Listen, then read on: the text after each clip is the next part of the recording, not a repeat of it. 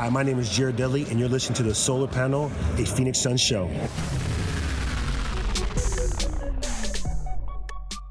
Welcome to the Sun Solar Panel. I'm your host, Greg Esposito. Yeah, Tim Tompkins isn't here. Surprise, surprise. Uh, but I do have plenty of other people uh, with us uh, today. We've got Evan Sidery from Locked On Suns. Evan, welcome.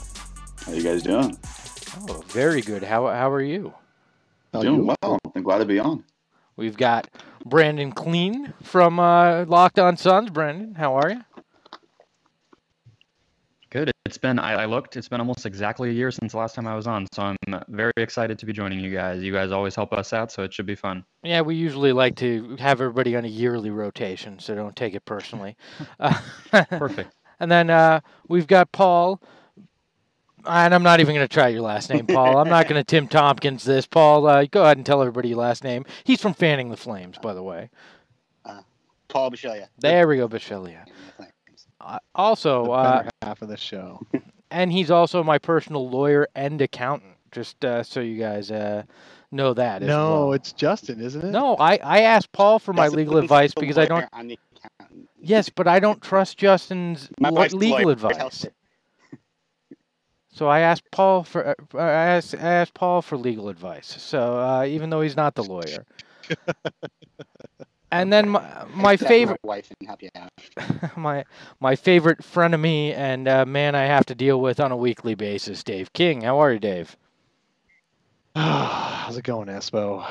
What the hell are you wearing? What is that shirt? It's, uh, the Count from Sesame Street. You know, that's what one uh, uh, uh, uh, staring at. Yeah, the the original analytics master, uh, the count from Sesame Street. I actually was told uh, in high school that uh, I looked like him, so it's a, a, running joke in my life that. so the count makes an appearance here. So so yes, uh, Tim is uh, is out uh, for God knows what reason. He probably has to buy some new uh, glasses. Uh, I am playing hurt. I have bronchitis, so this will be my Jordan flu game. So if you see me, uh, what looks like dying on the screen, that's just me coughing. So don't don't worry about it. But guys, we got plenty to talk about. We are just days away from the Phoenix Suns season starting. Preseason in the books, thank God. Off season is over. Can't, hallelujah. So let's let's get into. Dave has prepared a plethora of questions for us to slog through, and uh, so Dave, why don't you uh, take it away? Wow, is there a better intro than that? Slogging through. Well, I mean, we're supposed any... to be generating excitement here, and you're talking about slogging. Anything you create, I have you a know, your whole with. life is slogging through, Every... Greg. So this is true. This is very true. okay. All right. Uh, thank you guys for coming on. This is an awesome megapod here. We got we got Locked On Suns, we got Fanning the Flames, and we got us. This is great. Uh, so let's let's start this thing off with a bang. Uh, the very first thing, the, the very latest news was uh, D'Angelo Russell uh, saying in a magazine, whatever magazine article, where he and Devin Booker and Karl-Anthony Towns are on the cover. And in the interview, he says, We are going to be on the same team together in the NBA. Which team is that going to be, Paul? um, a team that none of the three of them are currently on. okay, well, come on. We need we need some uh, we need some wild takes here. What team well, I mean, are they going to end up on? I mean, legitimately, the Suns had a shot if they had gone after Russell this past summer because then think two. Think there's no chance now. No, I don't think there's no chance. I just think it was would have been a lot easier if they got Russell over the summer, and then it's like, okay, now put together a package of what you got left for Towns once he says he wants out. But now you have to get two of them to say they want out because both of them are on contracts. Um, but I mean, there's always been the rumor like that the plan the Warriors did was to get uh, Russell to then trade him for something else. So um, I don't know what was the what are the teams that like people thought he'd be pushed to because that's there's only like 27 other teams. Um because it's not i doubt it's gonna be minnesota. Honestly of the three teams they're all on right now phoenix does have the best shot at it. If, if, it, if it's one. if one of them is going to stay on their current team? Yeah. Okay. Uh brendan what do you think? Gonna be golden state right? What's that It's definitely not going to be Golden State, right? We can all agree there. That's that's uh, Steph and Clay and Draymond, and I don't think they're going to. not- it's not happening there. All six of them. yeah, exactly. I I don't know. Golden State's done things that that are more surprising than that in the past. They may figure out how to how to pull it off. Uh, I, I never put anything past uh, the abilities of, of the Golden State Warriors, especially with the new arena now. Yeah, they somehow figured out how to get Andre Iguodala on there when they had zero dollars available back in the when they finished off their team construction. How about you, Evan? Who do you think they're going to be with? I feel like nowadays, if it's not Phoenix, I mean, I think we all hope it's Phoenix at some point, but I feel like if you're not on the East or West Coast, like in New York or Miami or in LA, I feel like you don't have a shot anymore with like big time stars. I feel like it's going to be one of those two, two or three markets for sure, if it's not Phoenix. So they're going to be Knicks. Uh, so Phoenix, yeah. Um, so none of those guys played defense. Man, no Do- pro- do you no really think problem. those three could be the core because you're going to max out. You're going to spend probably 80, 90% of your salary cap on the three guys. I saw Can somebody did the math. It would be 75% of your salary cap before China decides that the NBA is no longer uh, somebody they want to be in business with. So All right, so three guys, 75% of your salary cap. You need you need 13 other guys for 25% of your salary cap, which is about 25 million for 13 people. Can those three be the core of a championship team? yeah, I could I- certainly see them being being the core of a championship team. Uh, the the question is what city do they want to be? If they wind up in Minnesota, it's going to be really hard to, to get other convince other guys to come uh, live in Minnesota during the NBA season. I mean, there's they have walkway uh, glass encased walkways so you can get around a city there. It's that cold in Minnesota. Uh, during most of the NBA season, I just don't see guys wanting to wanting to live there. Now in Phoenix, you might have a chance to convince other guys to take less, come play uh, play with a group like that. But it's all going to be about uh, how the organization's managed and and figuring out creative ways to get guys in and a willingness to go over. Uh, that that luxury tax to to make it happen, uh, which means it becomes more and more difficult to see it uh, in Phoenix. Uh, the reality of it there, if you're looking at anybody that has the assets to potentially pull it off and get guys uh, get those three guys in, into their team, it's certainly the Suns because I mean I threw it out there as a thought experiment. I don't know that this is uh, anything that would ever be considered, but the swapping, uh, uh, be, having DeAndre Ayton be the main portion of a, a trade for KAT, you know, uh, with Minnesota, uh, you know that's a logical there. You throw in other picks or pieces, and then you've still got, you know, if you haven't given up Mikal Bridges uh, in that, you still have a piece like that that you can that you can deal. I, I think Rubio's contract's actually going to look like a bargain here uh, in a year that you could potentially use him to flip for somebody uh, in a deal. So there's certainly flexibility here in Phoenix, but I just don't understand if that was your long-term plan. You wanted those three guys, you you would have just signed D'Angelo Russell. Uh, in the offseason. So if they're predestined to wind up playing together, I just don't see it likely being here in Phoenix because So you would have taken that first step. So I'd like to get to the bottom of that at some point, but I'm not sure if anyone's ever going to tell us the truth. But I am less convinced that the Suns even had all the right pieces in place to have actually just signed D'Angelo Russell to a restricted free agent offer. I don't think, I mean, maybe the Suns didn't pursue it as hard as they could, for sure. I don't disagree with that. But I'm not even sure he would have ended up available if the Suns were all over him he still would have I think he still would have gone to Golden State. The Suns just would have been the jilted one instead of Minnesota. Yeah, I agree there. I, think overall, when you see just what happened this offseason with Minnesota, they're in a meeting with D'Angelo Russell. Then you see the trade happen when he's in Right. that meeting. It would be the exact same thing in Phoenix, and that would have broken everyone's heart. But We I would also, just be we'd be gutted if that's what actually had happened in Phoenix. all, all those billboards, and then he's taken away during the meeting. Oh, that'd that'd be God. horrible. But doesn't Well- you look at that though, and doesn't that lead you to believe Minnesota's the team that's going to be most aggressive because they were actually at the table with D'Angelo Russell and had him ripped away, and and now, uh, to me that that uh, that is a signal they'll be aggressive to try to put these three guys together at some point. Much like Phoenix, they're not on the coast, so they're likely to be aggressive trying to acquire guys that otherwise wouldn't just sign with them. But you're right. So it's possible then Minnesota could be a place where they end up. But you really think all three guys want to spend their careers in Minnesota? There, you're, you're already talking about it. I don't know about that. No, but all three guys are under long-term contracts at this point, so that's the thing. You've if Go the contract at least they'd be happy enough to be together, regardless of the city at that point, and they're all making their money.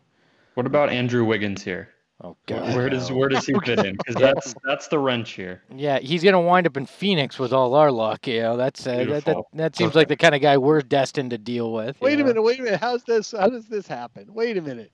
You can flay yourself all you want, Greg, but there's no way in acquiring all these guys or not acquiring all these guys. Andrew Wiggins said, "You're saying DeAndre Ayton goes no? Well, how does how is it possible? No, I'm that Andrew saying Wiggins ends up Phoenix as part of this whole thing. Because at at this point. I- I'm just preparing myself for Devin Booker to wind up in oh, Minnesota Oh, because I'm a self-loathing Suns fan. Andrew Wiggins. That's how you came up with that. Jesus Christ. I might not be able to be a Suns fan after that. They're all going to be Spurs. Oh, There we go. there's Paul. and they're going to play defense. There you go. then I take up so- reading as my hobby and I abandon sports altogether. That's the way this happens. All right, next topic. Next topic, uh, um, and I'm going to go off the off the list again here because we're not quite to the Suns yet. Speaking of guys doing teams and suddenly playing defense, like Paul just mentioned, what do you guys think about Marquese Chriss in Golden State and and Dragan Bender in Milwaukee, the two best teams in each conference? Brendan. It's pretty insane, honestly. Like I know that these we said all along with some of these guys that came through Phoenix that the whole thing was that the the circumstances were just completely wrong for them to to maximize their potential, but I also don't think I expected it to happen now. Like I don't know if Bender's going to play and I think Chriss is more of an injury fill in at least it seems right now, but it, the point you make about it being not only two good teams but great teams is you have to feel pretty sad about that after watching these guys flame out here and the Suns not be able to put together a uh, a plan for them. But I mean, I, I do, especially for Bender. Like, I don't know if I necessarily think Chriss uh, deserves uh, much after the way he handled himself. Uh, I, I'm happy that he's that he's getting a chance, but especially with Bender, uh, that that guy found a situation that's perfect for him, and I hope he plays. Evan. Personally, I was talking about this on Locked On Suns earlier this week, and I feel like this is an interesting question that we asked each other, Brent and I, because I feel like if Bender and Chriss were with Monty Williams and James Jones instead of Ryan McDonough and the slew of coaches he had, I wonder if it would have been different here because I feel like those guys would have been taken slower. And that's kind of what they're doing in Golden State and Milwaukee. They kind of mature now after three or four years, and they're ready to finally contribute. I feel like with the Suns and Monty Williams, what we've heard from him so far, and James Jones, I feel like they actually would have used the G League for those kind of guys. They would have actually taken them slow, not give to them minutes. I feel like the plan with them would have been a lot different than we saw under McDonough. And plus, you have speaking of G League, you got Josh Jackson, who has agreed to join the Memphis Hustle uh, for the Grizzlies. quote unquote. Agreed. Right, right. But uh, what I heard back in uh, the day, back when Bender and Chriss were rookies, um, there was a huge negative outpouring from the agents that they didn't want those their kids going to G League because they might not succeed in the G League, and and how can you possibly recover from not being awesome in the G League? You know, you almost feel like if you're if you've got a top five, top ten pick in your in your stable of, of players, you don't want them flaming out in the G League um, and, you know, while they're trying to make their way in the NBA, I think that could, you know, they there was a big worry that that could totally destroy their careers even more than they ended up being destroyed. So I'm not sure. Um, yeah, I'm sure Josh uh, Josh Jackson's only doing it begrudgingly. Um, so I'm not sure G League would have helped, but But The y- it's, it's almost here- like their agents knew that they were going to suck, and they didn't want them to suck in the G Yeah. League. right. They wanted them to suck as starters in the NBA. Well, they knew Dragan Bender was not even not even not an alpha or a beta. I mean, he's kind of a zeta kind of guy. I mean, he would have, he, he would have been a facilitator in the G League too, passing the ball off. So it would have been interesting. Um, my my take on it is they kind of didn't have a chance in Phoenix because they were top five, top four, top eight picks. Chriss and and Bender and Jackson.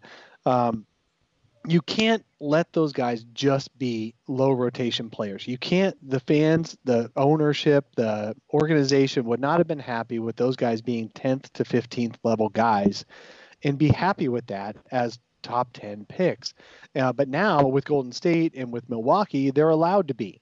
Marquese Chriss, we're all happy for him. We're excited for him. that He can be the 15th guy on a roster. You know, we're excited for Dragan Bender to be the 15th guy on his roster. Um, for those teams, that's fine because they were picked up for nothing. But for the Suns, they never would have. We never would have been happy with those dudes being eight and eight off the bench for 30 out of 80 games, you know, or or five and six off the bench. So that's I think the difference between them succeeding, quote unquote, with another team versus succeeding with Phoenix. Look, you are bearing the lead here too. We're not even talking about uh, the Draymond Green quote when it came to this, and, and blaming people like uh, like Us. well, I I can't. Yeah, he blamed peop- us, too. People like us, basically, the media uh, not being willing to be tough on on a team, and I just don't think that's a fair uh, assessment either. Because Yeah. I mean, let's be honest. There was failure on both parts. The Suns failed to put these guys in a situation where there was true development that they could go through, working with the right guys. Uh, you know, not just head coach, but full coaching staff. Uh, you know, and, and people around them to help them grow both on and off the court. The support system was not there. But that does not take uh, the onus off of Chriss and Bender themselves. Dragan Bender never asserted any uh, any kind of uh, of uh, will to, uh, to to play well on the court. He was passive in everything he did. Marquese Chriss uh, appeared to be a head case for his entire time here, and there's a reason that the Warriors are his fourth team now. Uh, it's not like he left the Suns and automatically sw- the the switch flipped a- and he got it now. And I'd argue we don't even know that he got he's got it now in Golden State. He happens to be playing with Steph and Gr- Draymond, and in a situation with the Steve Kerr that it can hide a lot of flaws, and it was preseason, so we don't know. So, but Dave, you're 100% right. The pressure is now off. Nobody in Milwaukee goes, well, Dragan Bender's the fourth pick. You know, he needs Right. to do X, Y, and Z. Mm-hmm. They're like, it, they're, they're treating it the way we treat Frank Kaminsky, right? It's Exactly. like, You hey, stole my point. I'm sorry. All right, hey, let's go to Paul. Let's go, Paul. Talk about Frank Kaminsky. Well, because it's like he's literally in the same situation, just on the other side. I, he he kind of flamed out in Charlotte for similar reasons. You know, they don't have great development. Sorry, my alarm's going off. Um, um, you know, that's what happens I when you w- wake up early. Um, um, so, um, you know, he flamed out in Charlotte because he was a high pick and they expected a lot from him, and it wasn't kind of what he could produce at the NBA level. But then, you know, he comes here to Phoenix and plays really well in preseason because the pressure's off. He's he's got a role. He's a role player. He's a bench player. He doesn't have the pressure of being the starting power forward. He may earn it. Who knows? Or maybe starting center, as some people want on Twitter. Um, but um, it's you know they're put in a situation with no pressure, so um, every mistake they make isn't highlighted as a catastrophic failure. And now they can make those mistakes and learn from those mistakes. Whereas we were throwing guys like guys who were projects into teams that had expectations of being good Mhm. and then failing. And then All they're right, let's move on. Let's move on to Sun stuff. I know people are sick of us talking about former Suns. Let's talk about current Suns. We are about, uh, this is Saturday morning right now. You're probably watching this sometime before the season started. The season starts Wednesday evening against the Sacramento Kings. Um, one thing Monty Williams said, Coach Monty Williams said in preseason was that he wanted to um, have a core four of players. He wanted a core of four players of which two would play always uh, at, all- at all times. So at least two would be on the floor at all times. So this kind of implies some some some of us could take it as that's four of the starting lineup, two start two starting lineup people the, on the court at all times with rotations, or you could just take it as four core people who will always be two at a time. So I want to go around the table and have you guys tell me who you think the core four are. Uh, let's start with Evan. Uh, It's a tough one. I've actually waffled back and forth on some of these guys because I think the first two are obvious, are Booker and Ayton, and then probably Kelly Oubre is third. But I used to have Ricky Ricky Rubio my fourth spot, but I honestly think Mikal Bridges is the fourth guy there. So I think it's Booker, Ayton, Oubre, and Bridges. I think just having Bridges and Oubre out there for versatility reasons, I think Oubre in the second unit especially is going to be huge because we've seen already that second unit needs a scoring jolt, and when Oubre's now at the start, he's going to take over that second unit a lot. All right, Brandon, what do you think? Yeah, I was surprised. I, I was thinking at first when I was uh, hearing him say that that he was talking about like four lineups and wanting to have two. And then I, I went back and read your story and listened to the quote again, and I was like, okay, well, I that that kind of changes how I was looking at it, and I I agree with Evan that I don't think it's necessarily going to be Ricky Rubio because I think we'll see. I think we'll see them bring him along pretty slowly. So, or not slowly, but I don't think he'll be a 35 minute type of guy. So to me, it's it's probably going to be Booker and Ayton, um, and then I'll actually I'll say I'll say Oubre, and I, I think the the other guy is going to be a guard. Um, I think it could be Tyler Johnson. Like I think he will play just as many minutes as Ricky Rubio here. Um, so I'll, I'll say the fourth one is a combo of of those two guys because I think they'll be pretty interchangeable. This is interesting. I like how we're getting different fours. All right, Paul, go for it. I'm I'm gonna be basic. Um, it's basically uh, You are obviously basic. Bo- Booker and Ayton. I'm actually gonna say uh, Rubio because I think particularly with the bench unit, um, if he's gonna be splitting time with Booker, we need him out there to steady that offense and keep them from kind of getting out of control. Where I really waffle is that fourth guy, and I think that's where most people kind of waffle is who is that fourth guy. And I think the two biggest options are Oubre and Bridges, and I'm gonna stick with Oubre right now, just because similarly with Rubio being on with that bench unit to kind of settle it down, uh, Oubre is going to be the offense on that bench unit. So he he he lights it up. Rubio settles it down. So that's kind of and mixing those groups up together will constantly have either somebody who can, you know, run the show, somebody who can score, and um, and and whatnot. And whatnot. That's a good finish. I like that. I wasn't gonna say defense. But great. you can't with the four you chose. That's for sure. It's it's Rubio, Booker, Ayton, and Bridges. I just I do not believe in Oubre. I'm I'm in the minority with this. I think they they felt it was necessary to re-sign him based on the energy he brought and and the cohesion he brought last year to the locker room. But I don't think that he is uh, a part of this core here, and just he's sporadic offensively. Uh, like we talked about, liability defensively. Uh, you know, I just I don't feel like he is, is part of this core. I think Mikal Bridges i- is the guy that that will prove that offensively he he is uh, improved. And I don't, I don't even think it's fair to say improved. He's just going to have more opportunity. I think he'll take more opportunity this year and he'll show his offensive prowess. He's better defensively. I just I think it's Bridges, and then uh, I I think you're gonna have to have either Booker or Rubio on the court at all times to play that facilitator role. So I, I think it's Booker, Ayton, uh, Rubio, and Bridges. I'm going to be different from all four of you guys.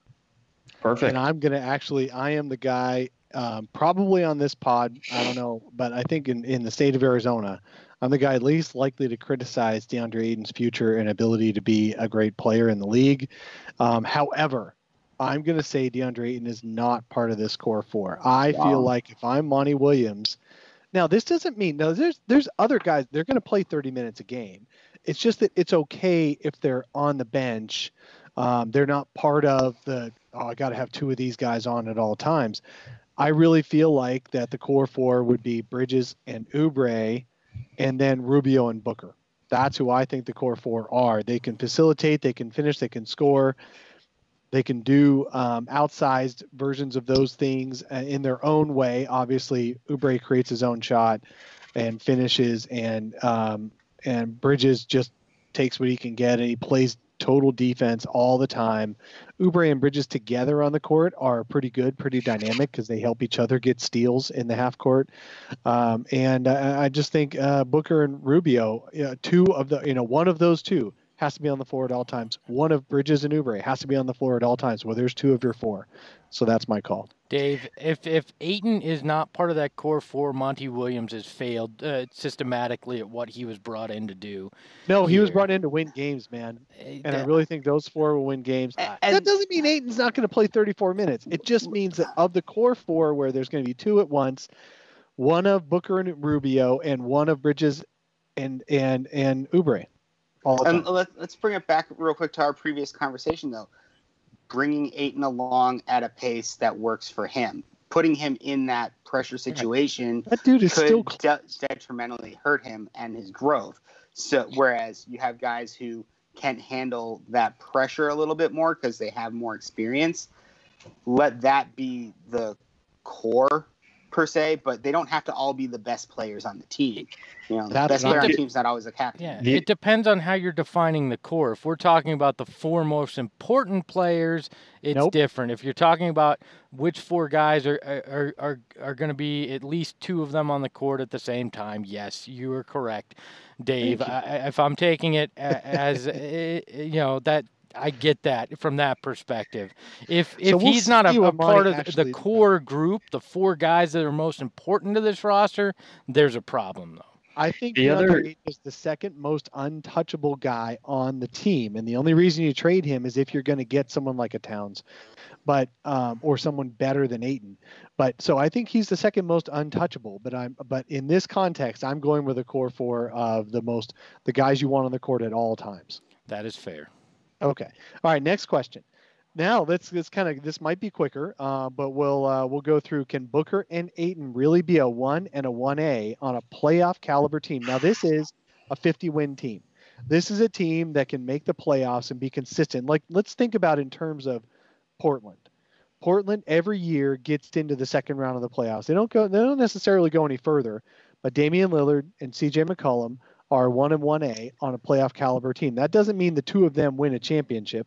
That just means they're playoff caliber. So that's my question. My question isn't championship winner. So I'm not talking about Tim Duncan here. I'm not talking about Tony Parker here or guys like that. I'm talking about guys who can do two players, Booker and Ayton.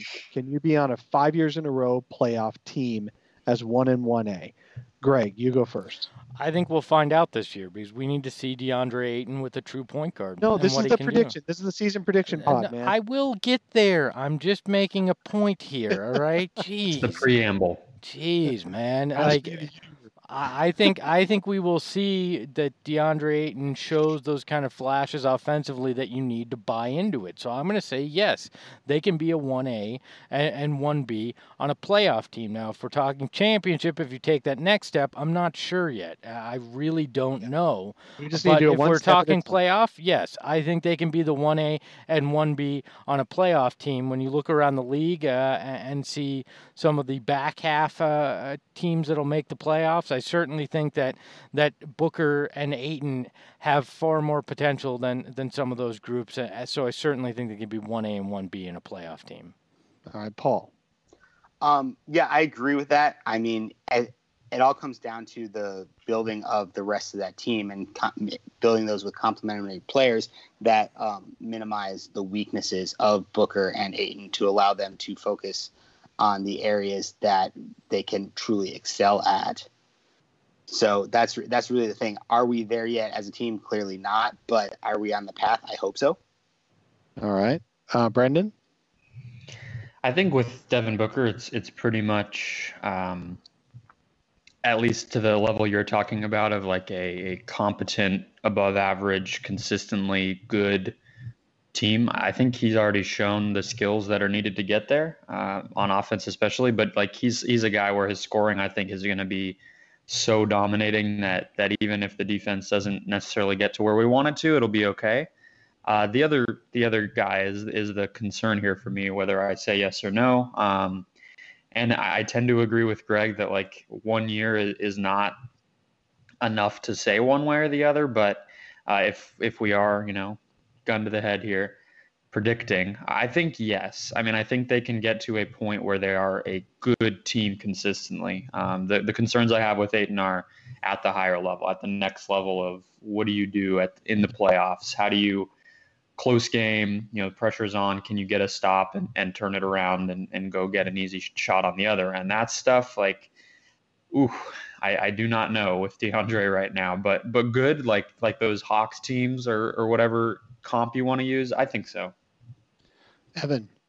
I think Brendan's point was right on with what I was going to say there because I, I think Devin Booker, once he gets into a playoff atmosphere, is going to be absolutely dominant. He's going to be like averaging 30 points per game because his scoring transits all over the, over the court in that kind of setting. But I think DeAndre Ayton's the big question here as far as can he be consistent defensively. I know he's he's a, a 20 and 10 guy offensively, but defensively, we need to see him actually get a, like a block and a half, two blocks per game at, at this point. We need to see him take these steps forward and be a legitimate playoff team. But right now, I think he's on the right path. It's a slow development, of course, but I think that right now, if you want to stay consistent 45, 50 win team in a couple years, I think they could do that. I think that's really.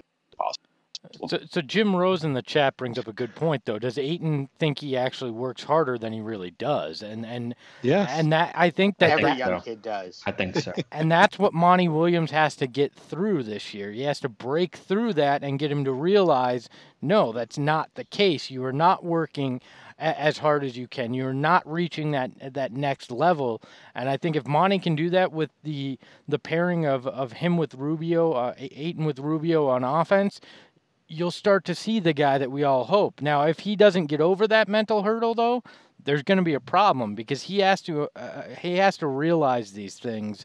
Uh, and to, to everybody's point, yes, it's a youth thing, but but it's also if you don't have somebody to mentor you past it, it, it could become an older uh, an older adult thing as well. Yeah, the point I've always made with Ayton is that uh, talking to him and seeing how he plays on the court and all these different things we've had over the year that he's been on the team is like he really doesn't love to do things unless they're like fun for him or he can get something out of it. And I don't like I really don't mean to belittle him by saying that, but I think it's true. He always loves when he's having a great time on the court and not so much when it gets uh, kind of ugly. And so I'm that's, go a, back that's to another that Orlando hurdle. game back to last December. Um, it, it, when you say can, can DeAndre Ayton get the stops on one end and the easy buckets on the other? And there is there was a game last year that he did that. He did he got like two or three blocks or Yep, stops in a row defensively at the rim, not just out in out in the out in the court, but at the rim, and they scored easy on the other end. He was winded after that. Yeah, exactly. Um, but can he? Absolutely. If he's in better shape, more likely. Is he consistent? No. And that's the that's the difference. Can Monty get him consistently believing in what he's got to do uh, to win games? That's that's going to be a process. All right, let's move on to our next. And Evan, you're going to go first this time.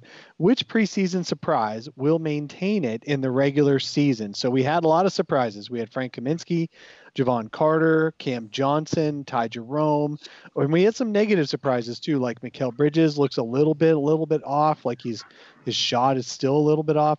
Who, who, which surprise do you think is going to maintain in the regular season? I think Cam Johnson. I really like what I've seen so far from him. He's actually looked competent defensively. That's the one worry I had about him. Would, he be like just a turnstile on defense? He actually is, and He's a six nine guy. He can guard two through four at points. If it's a lighter four like Michael Porter, like we saw in the preseason game in Denver, he can really guard MPJ pretty not easily, but he's actually competent enough to guard a guy like him, and that's a really promising sign for me. And that shot, I mean, he shot 45% from three in preseason action. That shot looks beautiful, and I think that's just going to translate immediately to the point where I think he's going to force himself in the rotation here, where I think he's going to deserve at least 20 minutes of playing time in the next couple of months because that shooting ability and that competent defense that I was worried about it's there for Cam Johnson. I think just uh, having a smart, high IQ player, another one like that, alongside like Mikal Bridges and the starters, I think he's going to be playing a lot more minutes than we think in the next couple months. So I'm going to go Cam Johnson. Who's going to lose the time though? Oh, that's a good point. the, we, uh, I don't know. That's a very good question. Yeah, Tyler Brendan, you go next. I, I think that I'll, I'll go with the other rookie actually. Um, a pleasant surprise will continue again. Like we don't know the rotation yet. Maybe we're saying guys who won't even break the rotation, but Right. just as far as like, just as far as guys who I was excited uh, by what I saw, and I think that they have more room to grow. I mean, it's easy to say they're rookies when you look at it that way, but Jerome, especially to me, was uh, not someone I was really expecting that they would that they would even like put on the court much. I know it's the preseason, but uh, just to see him take advantage of minutes the way he did and and show that the scoring and passing ability was uh, going to translate right away, like a 24th pick with the history that this franchise has had, we talk about the lottery so much, but they've really never done something like this with a back of the first round guy either. And uh, it seems like at the very least he's he's playable, and that uh, that surprised me. And I, I think that he should probably get minutes going forward. All right, Greg, what do you think? Uh, I think it's going to be Frank Kaminsky. Uh, I just I think he showed that he understands what his role in this league is. Uh, and is now comfortable in his situation, like we talked about earlier. The pressure isn't there, and he showed he's more than uh, than just shooting threes. He can facilitate a little bit as well. So I feel like he's going to be the surprise that that carries over very much like uh, and and probably not to the level, but very much like uh, we saw with Channing Frye back in the day, where uh, a very similar situation. It came in uh, after having been uh, a higher draft pick and and really was just good for the locker room. Uh, did the little things on the court. I, I, think Frank will be there. The other dark horse here is uh, Aron Baynes' mask. I think he's going to get used to playing in it, and it, it, gives him a cool look. So that may be the other surprise that uh, that lasts through the season. Paul, j- just for fun, I'll take the one nobody talks about. I'll talk about Jevon Carter. Um, I thought it was really interesting that when um, they sat Rubio mm-hmm. and Booker and Ayton, he was the one that was chosen to be the starting uh, point guard. That tells me a lot about what Monty thinks of him. I don't know how much time he's actually going to get in the rotation, but I can see him being like in the like in emergency break glass. We need to get this guy shut down. He's the one who gets brought in. That's a good point. Very did good he, point. Did he start though because Monty didn't want to, uh, you know, thrust a, a Ty Jerome into a starting spot where and why where did we start Johnson? Or, uh, because yeah. I, I think they're trying to not rely on Tyler Johnson as a point guard. They're trying to utilize him as a backup shooting guard. That is an interesting development from preseason. Uh, Yeah. We kind of all came in thinking Tyler Johnson would be Ricky Rubio's main backup, and that isn't the case at all. Tyler Johnson is definitely the backup shooting guard who might touch, but he I don't I don't think Tyler Johnson dribbled the ball across half court once this preseason. No, well, he didn't play much either, but Well, he But had that the- one. He shot, he made four of six threes in that Portland game, like everybody else did. Yeah. Um, he played a lot there, and he still didn't carry. He didn't hold the ball at all in that Yeah. game. I'd argue with that's a flaw said on this roster, though. What who if it's not Tyler Johnson, who's your backup shooting guard? No, it is. It, it's Alfonzo got to be. McKinnie? No, but they'll just go big. Oh, Alfonzo McKinnie. yeah, there you go. We get the the Mar- the Marquese Chriss uh, disposal. how, how know what? great I would think it'll that be be? Bridges. You think Bridges should be the backup shooting guard. Cam Johnson, Yeah. backup shooting guard. I mean, Yeah. there's there's a lot of guys who could who could slot in as and be called in a lineup because it's just you're talk, just talking about lineups rotations. it's true? Um, you're gonna have any you're gonna have about five different guys playing the two this year. Uh, but if you're looking for a guy that that can be the poor man's version of Devin Booker, who can handle the ball for you, can shoot the three, I mean, it just seems like Tyler Johnson makes the most sense. By the way, if Alfonzo McKinnie winds up here, it's the most productive thing Marquese Chriss ever did for the Phoenix Suns. There you go. Yeah. That is so funny, Well- and, and, you know Matt Moore of uh, HP Basketball, he uh, Action Network and all that. He he actually tweeted the other day, he's like, so if the Suns had had released their starting small forward to sign Marquese Chriss off the off the street, how would people feel about that? And actually, you know, because basically he's saying it's kind of dumb to let your starting small forward go when all you've got left is Glenn, Glenn Robinson Jr. to play at small forward. Yeah. Um, and, and just to keep Marquese Chriss, who's never proven it on any other team that he can actually play in the league. So, but the Warriors are getting lauded for making that move. It's this whole Draymond thing of standing in front of the media every night after preseason games and talking him up. You can't. You get kind of uh, forced into it when your player starts advocating for him, which is crazy. The fact that Draymond, of all people, would uh, see the beauty of Marquese Chriss's game. Uh, I think that's a big upset from the preseason. Well, That- and, and and you when you factor in that there's actually been a few um, um, talented but uh, but has to develop skill big men who've gone through that organization that have been forced out because they didn't get a chance, and now all of a sudden they are the player development organization for big men. And well, Kevin Looney has worked out a bit. Um, you've got Jordan Bell who didn't work out. You've got a couple of other guys. I think there's one or two on their on their Damian Jones is the other one, yeah, Hey. who just hasn't worked out, and they're kind of like a Marquese Chriss, and now all of a sudden Marquese Chriss is, hey, we're going to save his career by the by the Warriors, and I'm not sure he's he's in the right spot there either because there's a lot of pressure. There's no, I can make mistakes and stay on the court. Maybe there's a WWE move that's about to happen here. And opening night, Klay Thompson's going to run out during the starting lineup, and he's their starting power, a small forward there, and, and blows everybody's mind, and it all With a makes big sense. brace on his knee. Yeah. That's right. They just played Draymond at small forward. That's true. You Oh, could do man. that. And he might take seven threes a game again this year. So. Anyways, Wow. let's get back to the Suns. Enough Warriors talk. Yeah, yeah, yeah. Okay, so um, now let's do on the bad side. Who's bad preseason? Who's questionable? Like, ooh, I was worried about that preseason. Um, is going to carry over. Devin Booker still not shooting awesome, and he doesn't look comfortable in the offense. But they were purposely not targeting him or, or let, giving him the ball in the preseason so everybody else could learn how to play. Um, or Ricky Rubio missing almost every shot he took uh, from long range, or Mikal Bridges missing almost all of his shots. I mean, what what negative from the preseason or DeAndre Ayton not looking like he's developed into more consistency, even though he says he's the most consistent guy out there? What's negative preseason storyline do you think carries into regular season? Greg, you go first. Well, it's certainly not going to be Devin Booker. We we know that. I actually think it's one that you didn't put on the board, and I think it's uh, Saric's slow start. I think that's going to uh, persist. And uh, Dave, we mentioned it last week, but you wrote a, a little bit about that. That uh, that Saric is is consistently a slow starter, and that he usually doesn't turn the corner till uh, December or January. So I think he could very much. Uh, just have a, a pedestrian first month and a half uh, of the season. It'll be interesting to see if Frank Kaminsky continues uh, to play the way he did. If we start to hear people pushing and advocating for, for Frank to start over him, I, I don't think that, that that's the right move. But it'll be interesting to see because I, I certainly think Sarge gets off to a slow start. Well, he did make 50% of his threes in preseason. He just didn't play a lot. That's for sure. Okay, so Sarge. Now uh, let's go to Evan next. I think for me, it's Mikal and his three point shooting because I believe he shot 22% from three in preseason. That's a guy who shot a career 40% at Villanova, and that's worrisome to me because he shot only 30% from three last year.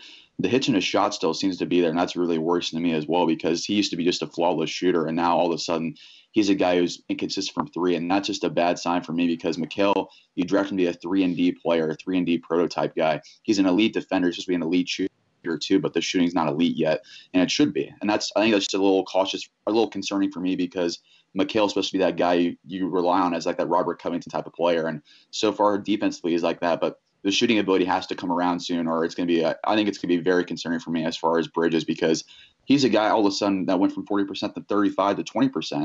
It's it's, re, it's regressing at this point. How how worried are how much do you think missing uh, uh, training camp with the the injury and the injury itself impacted that though?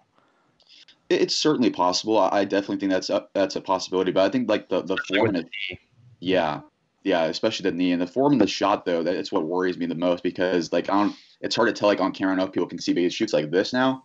I don't know why he does that. It used to just be straight on, and that just I don't know why. He Yeah, goes, it kinda- yeah, he goes around. kind of does. I don't, I don't know why. It's weird. All right, Paul, you. Um, I'm actually concerned kind of about Tyler Johnson. Oh, you stole mine. Uh, um, because as we said before, we're kind of thin at that backup shooting guard, and that's kind of where he's being put. And it's kind of a bit of a carryover from last season as well. He didn't put up the greatest stats. I mean, it may be that the team's competent with him on the court, but his actual production um, has been lacking and hasn't been consistent, and that's kind of a concern for me, just because he's kind of his uh, role is kind of a bit of a linchpin. Brendan, since he took yours. yeah, no, it was going to be Tyler as well. I mean, I just think the the injuries too uh, was what I was going to point out, which is just the the fact that he missed games at the end of last year and then sat for or uh, sat with soreness in the same uh, leg that he had the injury last year. So I mean, it's it's kind of cheating to say injuries, but um, I, I think Tyler has to be a guy that we just keep an eye on in that regard. Uh, I don't really think anyone else had like a terrifically bad. I mean, I don't think Johnson did either, except for the injuries. I don't think anyone was just atrocious. I actually thought Saric kind of rebounded in a nice way after starting badly. So I'm not too pessimistic about anyone. Is that is that acceptable? Am I allowed to be uh, optimistic here? Oh, you're You gonna get your heart broken. That's I will. We're down to five days left of convincing ourselves of anything. Okay. Um, and then let's see, Greg. I already answered it. Did you already do it? Okay, good. Let's go So on to the next. Did you answer, Dave? Did I? No, I didn't. Um, I'd say the bad preseason I'm worried about is is um, going to be how long it takes for DeAndre Ayton to be a little bit more clueful. Uh, right now, he's a little clueless on like he'll say like I, I I went up one day during training camp and I asked him, "Are you getting too much information in training camp?" He's like, "Oh no, no, we got this down. We got this down. We we we we know we're doing." And then two weeks later in preseason, we I asked him just this past week, so are you getting a little bit uh, information overload? He goes, "Oh, training camp was overload, man. I we couldn't process anything." And I'm like, "Dude, you're the one who told me you had it down in training camp." But then he's like, "Training camp was overload, but now we got this. We know it. All we got to do is focus on the de- details." So he's always a little behind what he says he is, and one of these days he's got to get a little more aware. Now he is the second youngest guy on the entire team still. Dave, Uh, I told McHugh's the only one who's younger than him, I think. Dave, I told you last week you need to treat DeAndre Ayton the way I treat you. Acknowledge that he's talking, but ignore what he's saying. I mean, that's just what it comes down to. But You- at some point, Monty's got to get him to actually understand what it takes to be consistent. You're right. Brendan's right that he likes to have fun out there. Sometimes fun is doing the dirty work for him, as long as it's productive and it gets gets him somewhere in the moment. And he's just got to develop more consistency. So the one I'm look, I think he's going to be 20 and 10, 20 and 12 this year. I really do. I really think he's going to play 35 minutes a game. I really think he's going to be a part of the best four players on the entire team. Absolutely, I think he's been one of the best two. I already said one and one A. I think he's. I think they can be a consistent playoff team. I really do, with those two as their best players. Absolutely. Um, but does he need to get better and more focused? Sure. Even then, he has to get better and more focused. He's just. It's going to be a career progression for him, where he's going to get better and better all the time. But that is my worry that he hasn't. He didn't quite make as much of a leap as I hoped in the off season. I didn't expect him to be perfect, but he's still got probably further to go on the self awareness part than I hoped for. Shaq was one of the least self-aware people uh, when when talking to to the media. You could argue, and but he did it on the court. So I don't care what he says off the court. If he's performing on the court, DeAndre Ayton's fine with me.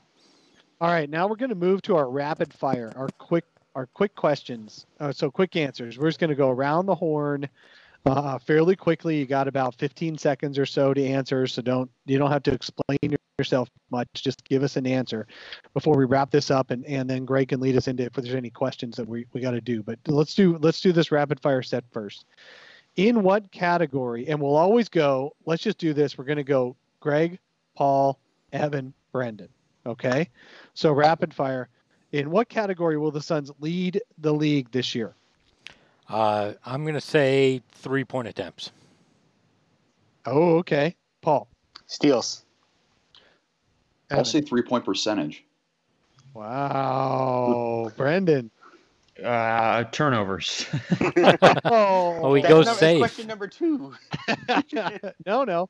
Wait, Oh yeah, yeah. So Well, leading yeah, the league. Okay, so you could, yeah, well, Brendan gave two answers in one. Okay.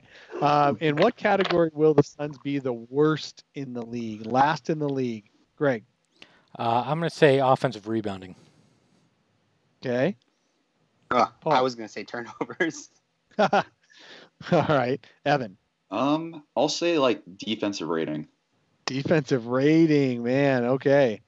So they're going to lead in three points, uh, three point percentage, but worse in defense. That sounds like a fun team, actually. It sounds like it sounds like the Kings, doesn't it? yeah. Brendan, go ahead. Yeah, well, I mean, turnovers. I think they'll. Uh, I think they'll. They'll toss the ball around quite a bit. So I, I guess I misinterpreted the first one, but they'll lead the league in the most turnovers, which will be the worst. okay, so clearly Ricky Rubio is going to have the most assists this season. He's going to be the assist leader no matter what, whether he plays 28 minutes, 32 minutes, 34 minutes, whatever it is. He's going to lead the team in assists. His first six possessions of the game the other night, Ricky Rubio had six potential assists, and they were wide open. So that dude is going to lead the league in assists for, or not lead, lead the league, sorry. He's going to lead the team in assists, and he'll probably be top five in the league. But who will be the Suns' second leading assist man? Last year, that would have been like you'd first think maybe Booker, but would it be Ty Jerome, or would it even be Frank Kaminsky, who had eight assists on Saturday night in a preseason game, or somebody else? Who's second in assists, Greg? Dario Saric. Ooh, Dario. All right, all right, Paul. I'm I'm gonna go with Booker. I just I think him and Ruby are gonna split some time, so he's gonna be running the show. All right. Yeah, I agree there. I think it's going to be Booker. I think it's going to be around five assists per game. Okay, Brendan. Yeah, I got Booker as well. All right, we got three Bookers and a Dario. All right, I actually think second in assists is going to be by the end of this season, Ty Jerome. All I right. think Ty Jerome is going to force his way, and Cam Johnson are both going to force their way into that rotation. Um, okay, Booker and Ayton will lead.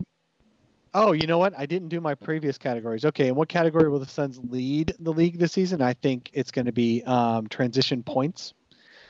And in what category will the Suns be the worst in the league? Will be giving up transition points. Um, okay, so let's jump to Booker and Ayton will lead the team in scoring. I think it's almost certain Booker and Ayton are both going to be in the 20 plus point range this year, even if Ayton might be in 18 points, but still, they're going to be the top two in scoring. Who will be the team's third leading scorer? Greg. It'll be Oubre, but it won't be pretty.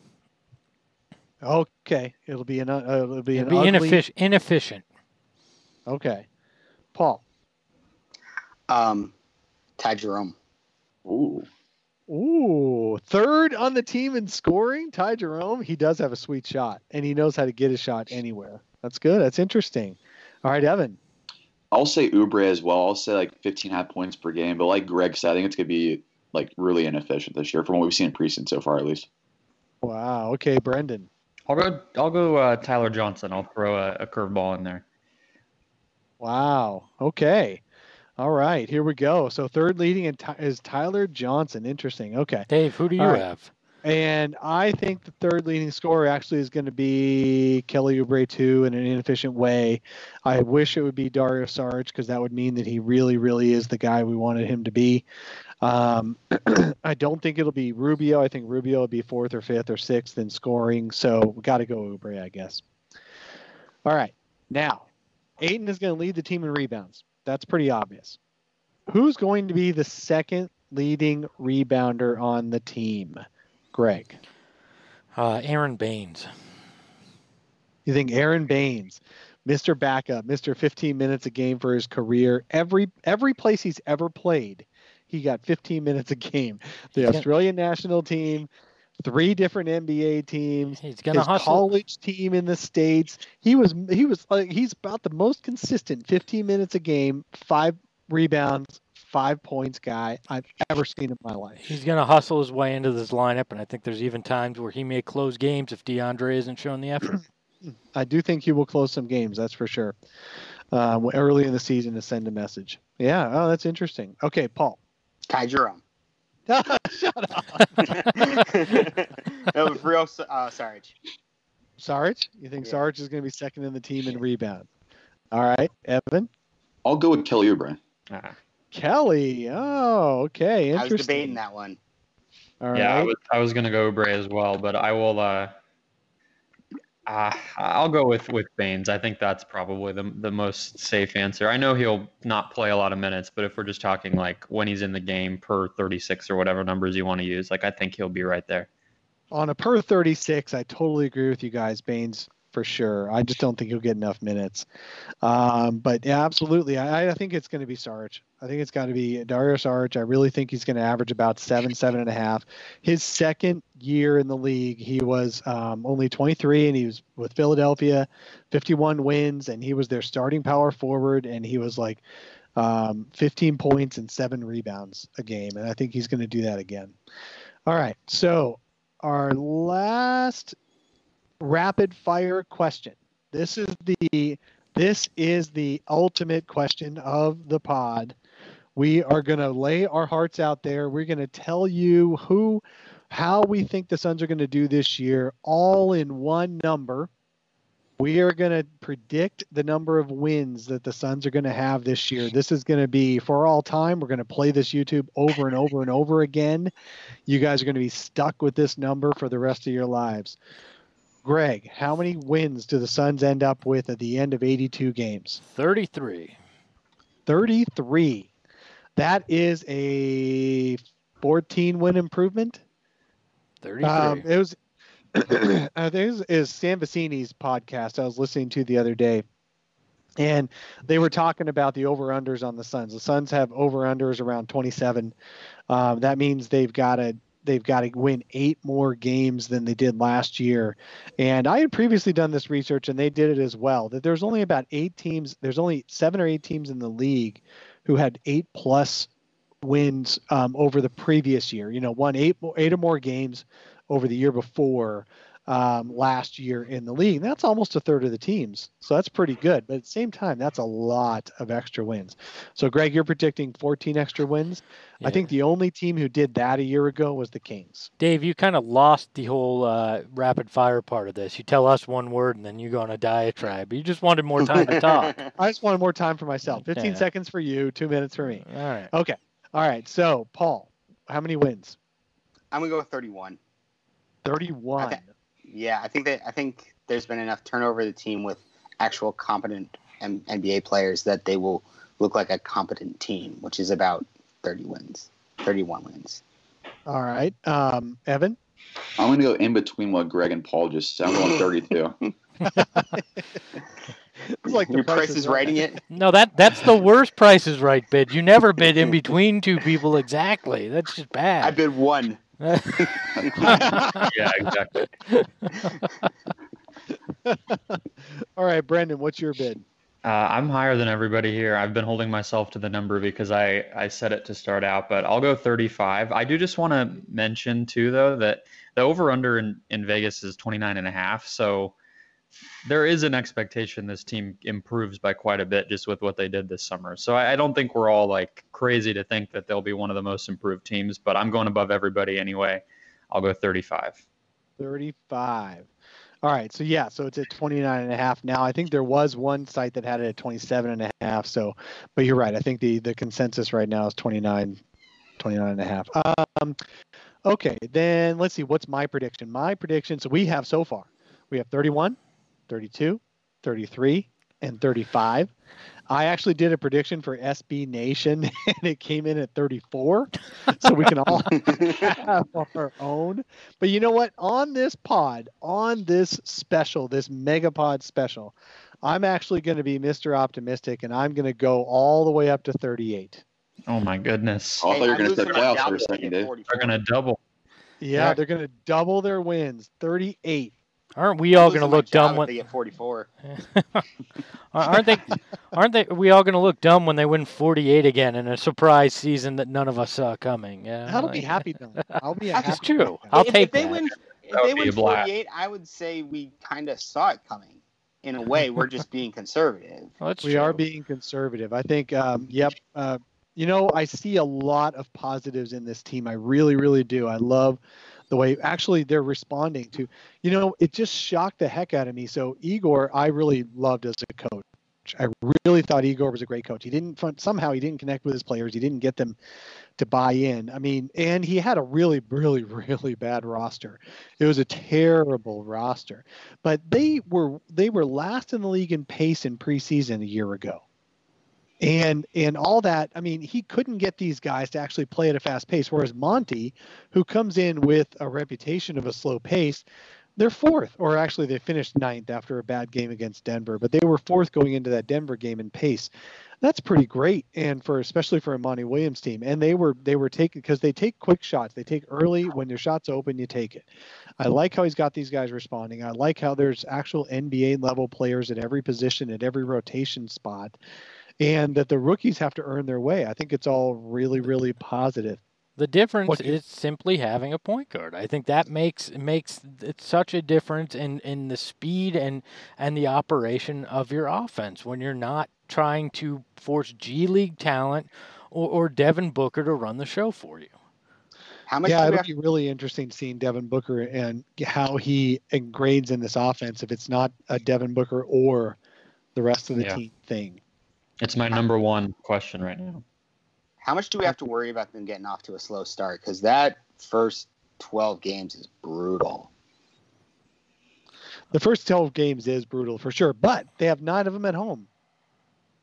Does home matter though when it's a half full, full arena? I, I mean, I I hate to be pessimistic in that way, but let's be honest. This isn't uh, this isn't the Purple Palace of the '90s or, or the Planet Orange of, of seven seconds or less. This is a much different dynamic at, at home now. Outside of Look, being I more totally get what you're- comfortable, but I totally get what you're saying, Greg, but um, having been at all these home games, um, struggling through, I mean, you know, everyone uh, owes me a beer for this, but I've been at all these freaking games last few years. And one thing that is consistent, it doesn't matter if the stadium is two thirds full, and it doesn't matter if half of those are fans of the other team.